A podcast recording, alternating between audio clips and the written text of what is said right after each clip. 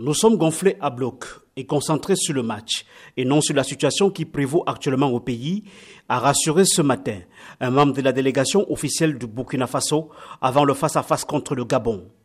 Pour la première fois depuis le début de la compétition, les Burkinabés n'ont aucun cas de Covid-19 dans leur effectif. Mais ils ont leur jeu à améliorer et une ligne défensive à resserrer, reconnaît leur entraîneur, Kamou Malo. Le Gabon, privé de certains joueurs cadres, contre le positif au Covid-19, blessés ou exclus de l'effectif pour cause d'indiscipline, mise sur les jeunes comme Emilien Ngouet ou encore Salem Boupenza, l'une des révélations du tournoi pour venir à bout du Burkina Faso. Les experts s'accordent néanmoins à dire que ce match s'annonce équilibré. À l'autre bout du Cameroun, à Garoua, le Nigeria joue contre la Tunisie.